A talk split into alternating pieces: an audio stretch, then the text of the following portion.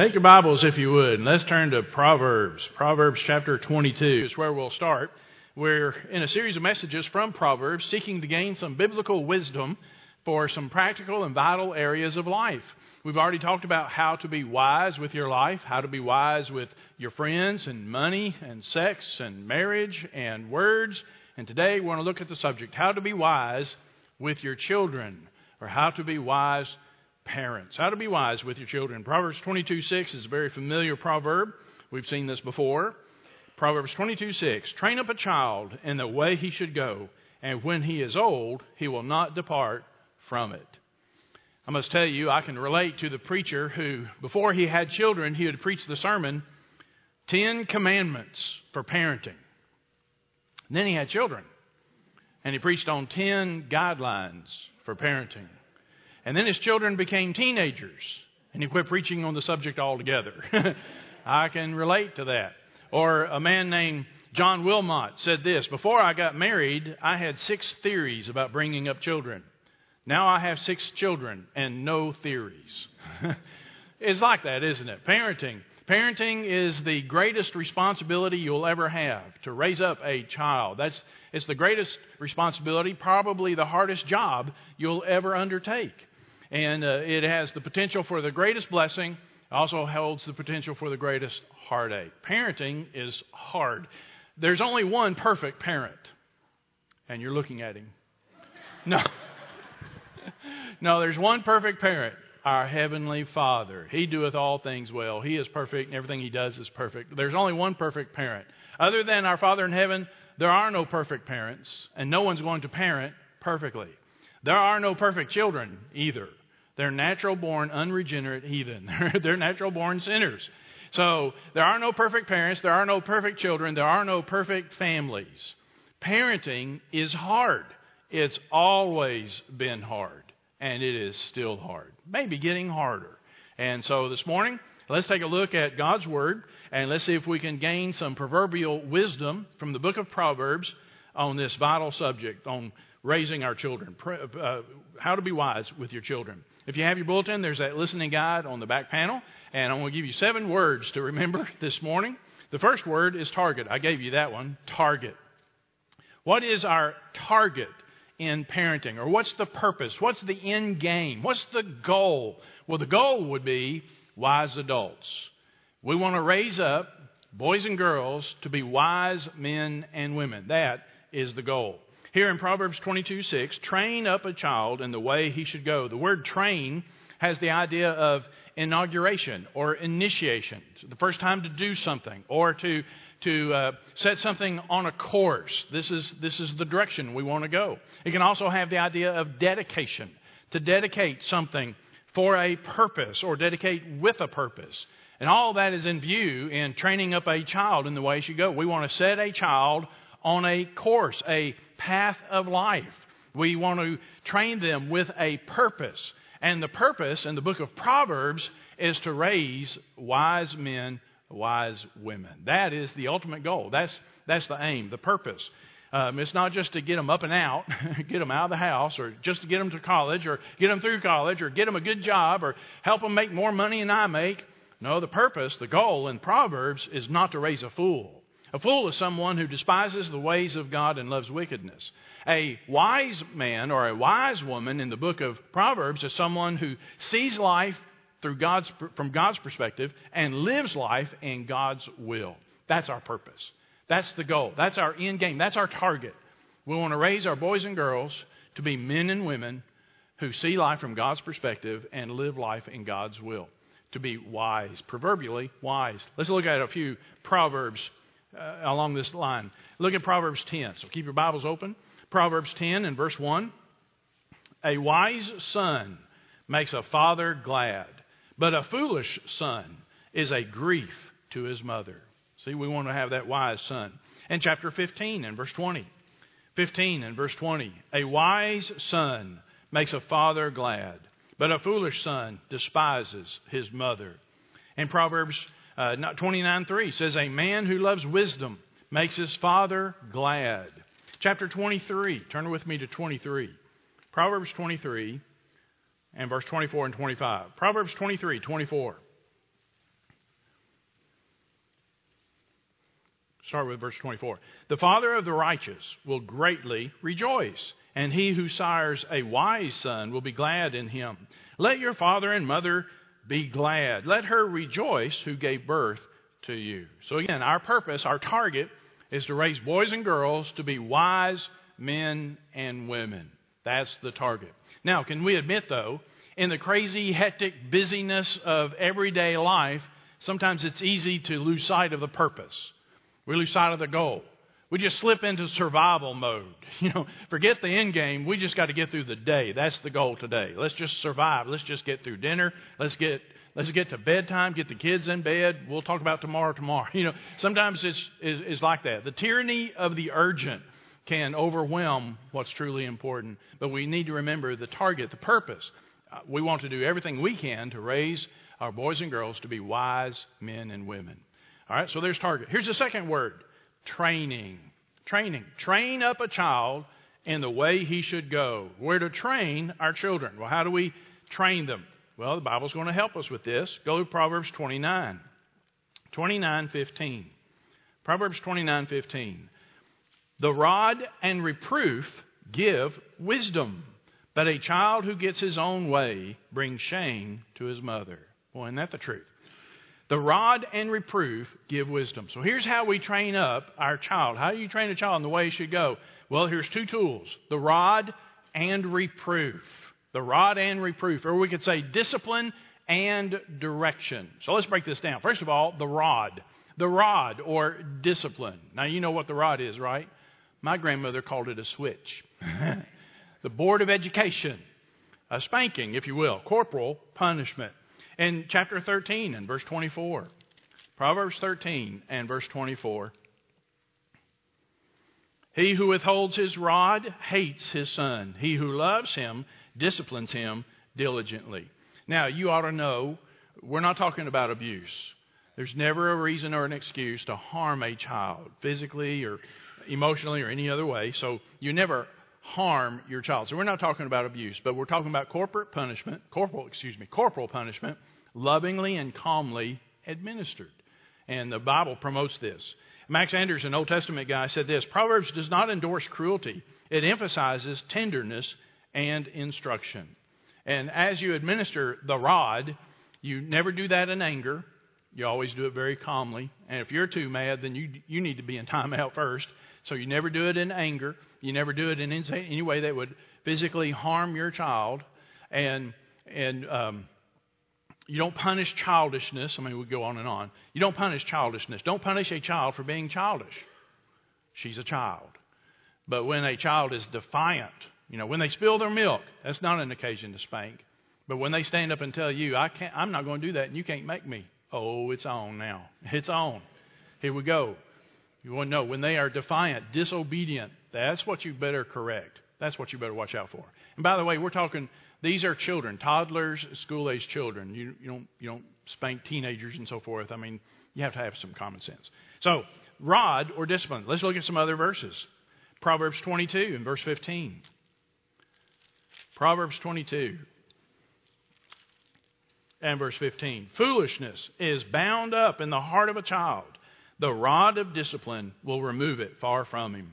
And chapter 23, just the next chapter over, verse 13, 23 13. Do not hold back discipline from the child. Although you strike him with the rod, he will not die. You know, he won't die from that spanking. And you shall strike him with the rod and rescue his soul from Sheol. That's the grave. So he won't die from the spanking. In fact, you may save his life by the spanking. That is discipline in general. In Proverbs 29:17. Proverbs 29:17. Correct your son, and he will give you comfort. He will also delight your soul. Correct your son. He will give you comfort. The idea he will he will give you rest. You will have peace. You don't have to lie awake at night wondering what's what is he doing now? You know, what's coming next? You a disciplined, instructed child. He will delight your soul. He brings joy to your life as well. And then chapter chapter 3. Let's go back to Proverbs 3. 3:11 My son do not reject the discipline of the Lord or loathe his reproof for whom the Lord loves he reproves even as the father corrects the son in whom he delights So, our Father in heaven, the only perfect parent, our Father in heaven also uses the rod and reproof. He disciplines his children. In fact, the New Testament says he disciplines every child he receives. And if you don't experience his discipline from time to time, you're not his child. He disciplines every child he receives and reproves. He, he directs as well. Proverbs 13:24. He who withholds his rod hates his son. He who loves him disciplines him diligently. So love and discipline go hand in hand. If you think you love your child too much to discipline them, you don't love your child, you love yourself too much. No, if you love your child, you discipline them, and the loving parent will discipline his child, her child. So there is the rod or discipline. But then there's also reproof and direction. Reproof or direction. The rod and reproof. Reproof would be that verbal instruction, that verbal direction. And these two go together. Anytime you are using the rod, it ought to come with some reproof. Here's what you did wrong. Here's what's about to happen and why. Here's what you did. Here's why it was wrong. Here's what you should have done. Here's what you need to do next time. And here's why that is right. Now, here comes the rod. There ought to be rod and reproof.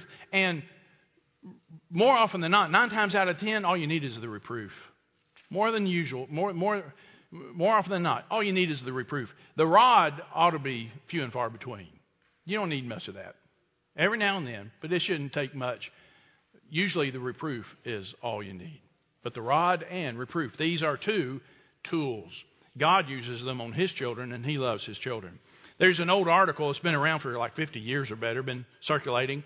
Uh, it may have come from the Houston Police Department back in the 50s. Might not have. Hard to say. It's anonymous, so it's hard to say who wrote it or when or where, but it's been around for 50 years or better. But it goes like this How to train your child to be a delinquent or 12 ways to ruin your kids. So here's, and again, it's been around for a while. You may have seen this before. How to train your child to be a delinquent. Number one, when, your when your child is still an infant, give him everything he wants. This way he'll think the world owes him a living when he grows up. When he picks up swearing and off color jokes, laugh at him, encourage him. As he grows up, he'll pick up cuter phrases that'll floor you. Never give him any spiritual training. Just wait till he's 21 and let him decide for himself. Avoid using the word wrong. It'll give your child a guilt complex. You can condition him to believe later that society is against him and he's being persecuted when he steals a car. Pick up after him. His books, shoes, clothes, do everything for him so he'll be experienced in throwing all responsibility onto others. Let him read all printed material he can get his hands on and never monitor his TV. Sterilize the silverware, but let his mind feast on garbage quarrel frequently in his presence, and then he won't be surprised when his home is broken up later. Satisfies every craving for food, drink, and comfort. Every sensual desire must be gratified. Denial may lead to harmful frustrations. Give your child all the spending money he wants. Don't make him earn his own. Why should he have things as tough as you did? Take his side against neighbors, teachers, and policemen. They're all against him. When he gets into trouble, make up excuses for yourself by saying, I never could do anything with him. And then number 12, prepare for a life of grief. You're likely to have it. 12 ways to raise a delinquent. Well, so number one, target. We want to raise wise adults. Number two, train. Train up a child in the way he should go. Thirdly, is timing. The third word is timing. Timing. Train up a child. This discipline and direction. It needs to start early, it needs to continue consistently, and then it needs to cease completely. so let's break this down. First of all, you start early. Go to Proverbs 19. Proverbs 19 and verse 18.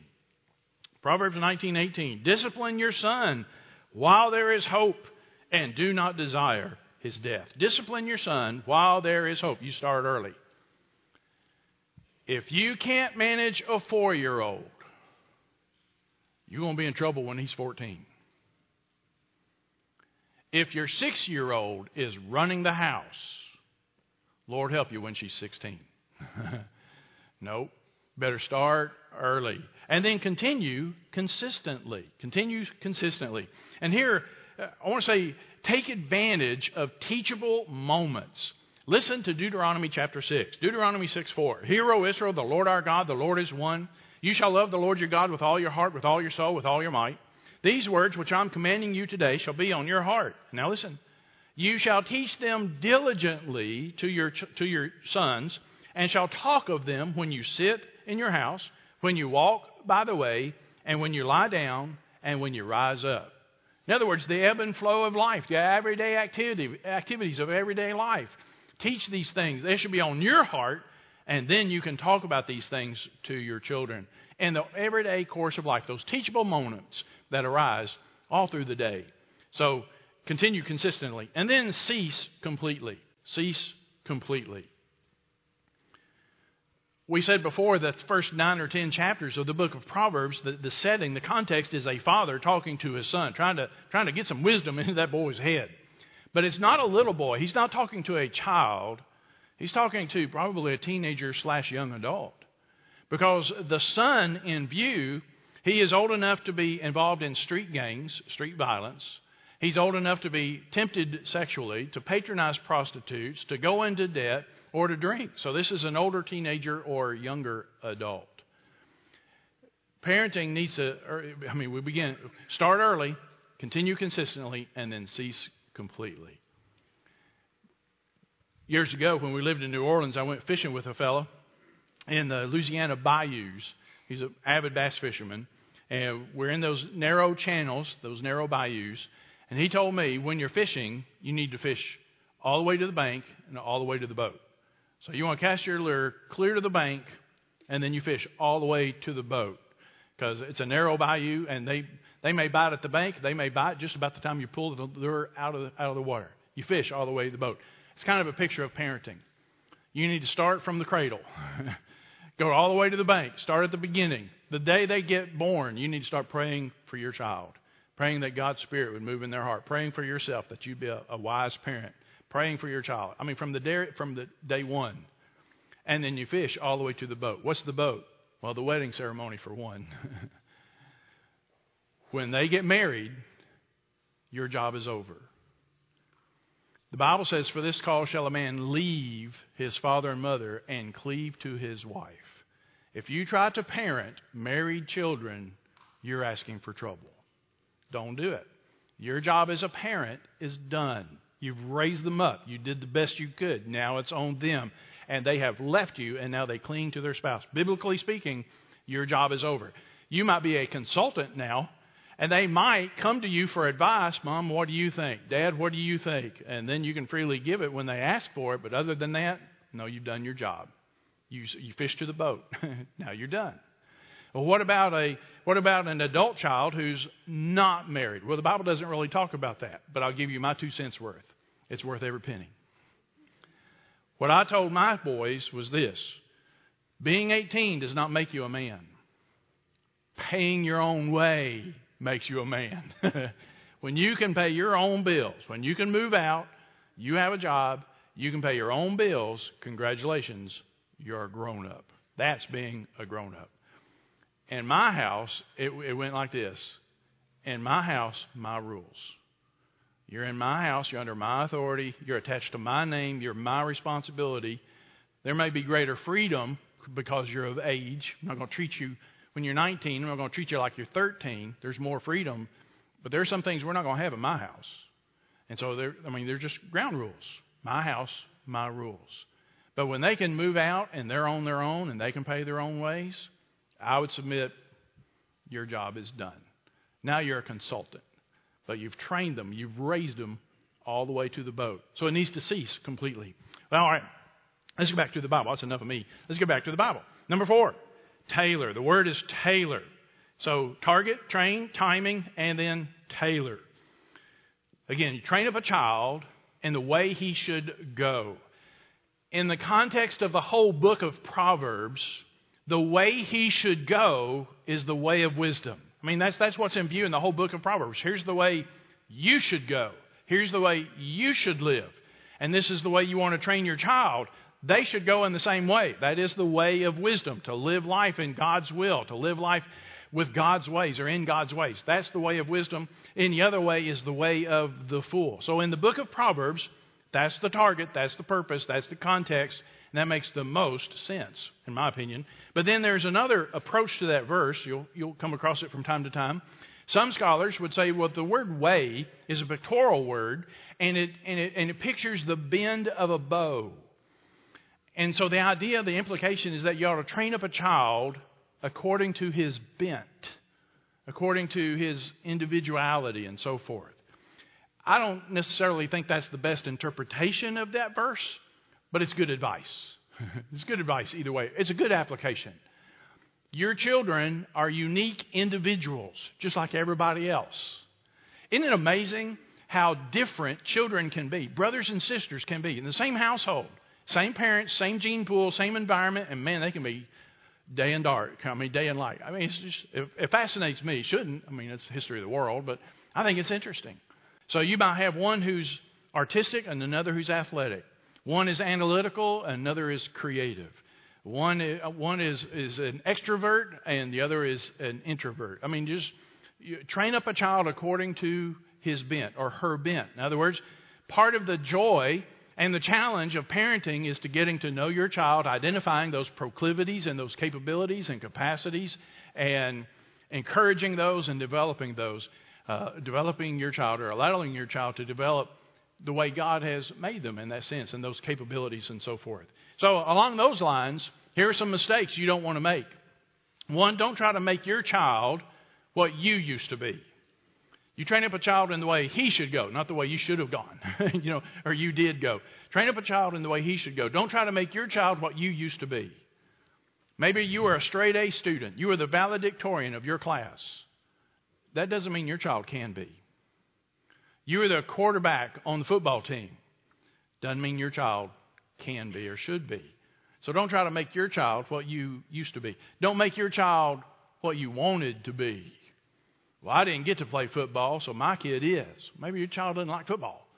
Well, I didn't get to go to music school and be a trained musician, but my child will. Maybe your child don't want to be a musician. I, I don't know. Don't try to make your child what you wanted to be. You lived your life. you let your child live their life. And then here's a third, uh, a third mistake or to avoid don't play favorites. Don't play favorites.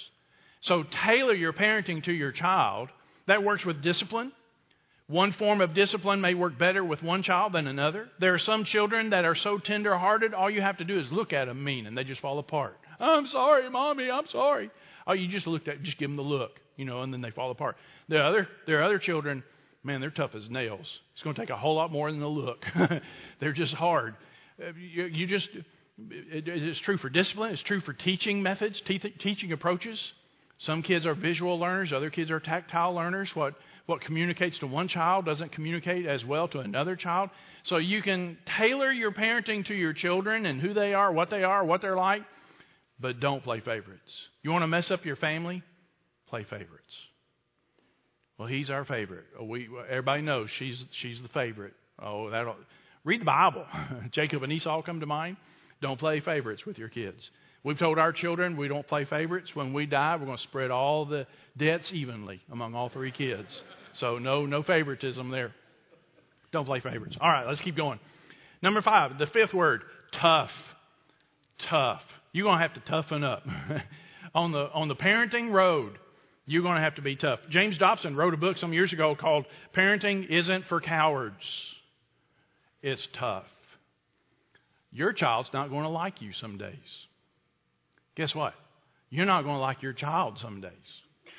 Man, that's, that's just how it is. Bette Davis said, you, if you've never been hated by your child, you've never been a parent.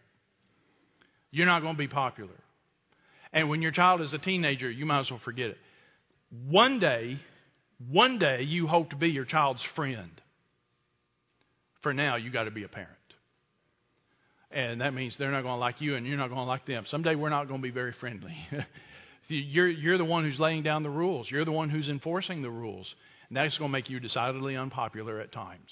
You can't win the popularity contest. There's going to be some, some teacher, some coach that hung the moon. Everything they say is magical. Or their friends, they're always going to be more popular with their friends. You're not here for a popularity contest. You're here to train up a child in the way he should go, and the hopes and prayers that when he is old, he won't depart from it. Now, I can tell you this. Here's a little, here's a little light at the end of the tunnel. My kids are grown. They're in their mid and late 20s now. My kids are grown. When they were teenagers, I'll be honest with you, there are some days I didn't like them. Loved them to death. Just don't want to be around you right now. You know, loved them to death, but they weren't very likable. Sometimes. I got to tell you, now I like them. I enjoy being with them. I enjoy conversations. It's fun to talk to them. But there were some times in the teen, year, teen years wasn't much fun. Okay, you're gonna have to be tough. You're gonna have to have a tough skin, like Bette Davis said. Get ready to be hated. That's just part of parenting. And then number six, talk. Talk to your children. Talk to your children about the Lord. Like we said, take advantage of those teachable moments while you're sitting down in your house, while you walk by the way, when you lie down, when you rise up. There are, there are all these teachable moments that you can capture and talk to your children about the Lord. It might just be a beautiful sunset. Look what God did. Only God could paint a sky like that. You might be at the ocean. You know, at this ocean, this makes me think of God. Look how vast. It's just unbelievable. Look what God did. Or, or uh, you know, look how God made us. I mean, just look how God has provided. And here we have this. God met our need. We were praying about this, and God showed up. Look what God did. So talk to your children about God. When you sit down, rise up all the way. It's not just a Sunday morning thing. It's an everyday thing. Talk to them about the Lord. And then number two, pray like their lives depend on it, because they kind of do. Adrian Rogers used to say, lash them to the throne of God in prayer. Pray for your children. From the day they get born, start praying for them. Pray that one day they'd be born into the family of God too. That they would say yes to Jesus Christ. Pray for yourself as a parent. Pray for them. Pray for your child. Now, we've at the beginning of the series, we talked about Proverbs, how to be wise with Proverbs, what Proverbs are and are not. And this Proverbs 22 6, train up a child in the way he should go. When he is old, he won't depart from it. That's often a misused, misunderstood proverb. It's not a promise. It's not a rock ribbed, a rock ribbed guarantee. Well, if I read the Bible to my kids and bring them to church when they're old, they will, they'll, they'll, they'll be wise men and women. They'll love the Lord. Life's not that simple.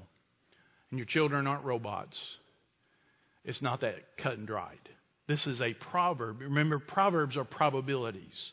This is your greatest probability of raising a wise child, a, a wise adult. You train them up in the way they should go. That's the probability. You and I know. We've seen it. You read it in the Bible, you've seen it around, you've experienced it. Sometimes wise parents can raise foolish children. And sometimes wise adults come out of foolish homes, wicked homes. In fact, here in the book of Proverbs, just listen, Proverbs 13:1, a wise son accepts his father's discipline, but a scoffer does not listen to rebuke. It could go either way. Proverbs 17:21, he who sires a fool does so to his sorrow, the father of a fool has no joy. It could go either way. Proverbs 17:25, a foolish son is a grief to his father and bitterness to her who bore him. So the point is this, don't pin your hopes on a proverb. Again, it's a probability, it's an observation. Here's how life generally tends to work out. Train up a child in the way he should go when he's old, he won't depart from it. Generally speaking, your greatest probability of raising a wise son or daughter is to train them in the way they should go. But ultimately, that's not your hope. It's not that proverb, but it's in the promises of prayer. Pin your hopes on the prayer that God is a God uh, who can do exceeding abundantly above all that we ask or even imagine. That God is a God of grace and mercy and tenacious love. That God invites us to pray that, that, the Holy, that the Holy Spirit can move in a child's heart or an adult child's heart as well. So pray, pray, pray, pray. We need to pray for our kids. I'm not old by any stretch of the imagination. Although I went to Taco Bell and the girl at the cash register gave me a senior discount. And I accepted it. I'm not old. But I can tell you that my my boys saw things in middle school that I wasn't exposed to till I went off to college.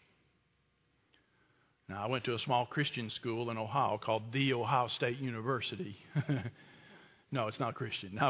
it's not small either. I saw the world when I went to Ohio State. I got introduced to the world. My kids were exposed to things in middle school that I did not get exposed to till I was off in college. Now, that's been a few years ago. Our grade school children are being exposed to worse than that today. and it's on their phones and it's on the TV and it's in the music, it's in the movies, it's everywhere all the time. And you can protect this and monitor that and filter that and you can do 95 different things, but there's still a 5% opening and that stuff is getting to our kids. Hell is coming for our children. It is hellacious what they are being exposed to and what is being promoted to them these days. Pray for your children. Pray, pray, pray. Talk to your children about God. Talk to God about your children. And then, number seven, model wisdom. Model wisdom. I couldn't think of a T word there. so, model wisdom. Lead by example. Your best hope of raising a wise son or daughter is to be a wise mom or dad. Trust in the Lord with all your heart. Lean not on, into thine own understanding. In all thy ways acknowledge him, and he shall direct your paths. That should be your lifestyle. If you do everything right, and you won't, but you get what I'm saying. If you live out a righteous lifestyle before them under the lordship of Christ, you love the Lord, serve the Lord, you, you follow the Lord, you trust the Lord, you live out an authentic faith in front of your kids. There's still a chance that your child might reject your faith. They might. But I guarantee you, if you're a hypocrite, they will reject your hypocrisy. Because they see you for who you are and what you are. They know what you really are at home. And if you're playing some kind of a Christian game, they know that. And when they get old enough, they'll reject that. I got better things to do on a Sunday morning. Who, I'm not going to live by those rules. I'll make my own rules. I'll do what I want to do. And they will reject hypocrisy. So, your best hope of raising a wise son, a wise daughter, is for you to be a wise mom, a wise dad yourself. That begins by knowing the Lord. Do you know the Lord? Do you have a personal relationship with God through His Son, Jesus Christ? Have you been saved?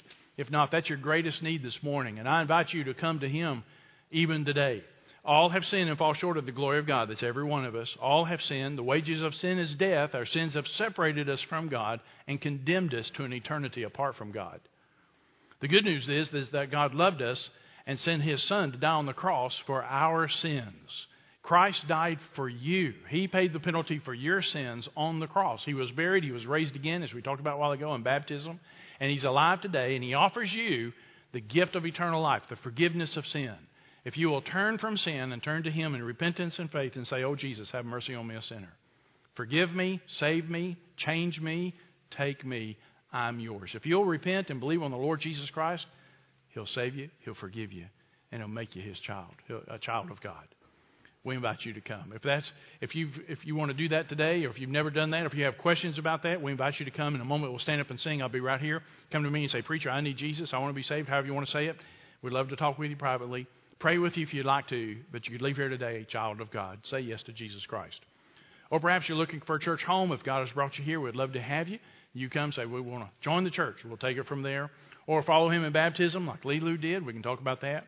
Or if you need to pray with somebody, we'd love to pray with you. So whatever God is saying to you, we invite you to say yes to him. Let's stand together quietly, reverently, and prayerfully. Father in heaven, God, we thank you for your love for us. We thank you for being that perfect heavenly Father, our Abba Father, who reproves and rebukes, who disciplines and directs his children. Father, I pray for the parents in this room, those with young children, school age children, teenagers. God, I pray for them. They need wisdom with their children. In these crazy times, satanic times, the threat is so real. There is an adversary, the devil, who's walking about seeking whom he may devour, and he has a thirst for our kids. God, I pray for these parents. Help them, encourage them, strengthen them for this most holy undertaking. God, I pray for our boys and girls and our teenagers as well. This world that they live in, what a cesspool. God, I pray that you might protect them and that, that your word would take root in their hearts and lives and their minds as they are exposed to your word at home and at church. God, I pray, I pray for them too. And us as grandparents and and friends, friends and teachers and others who have an influence on our children. God, I pray that you, we might we might be that influence to counteract what our kids are exposed to in this world. God, I pray that you take charge of this time of decision. Let your will be done on earth as it is in heaven. We pray it in Jesus' name. Amen.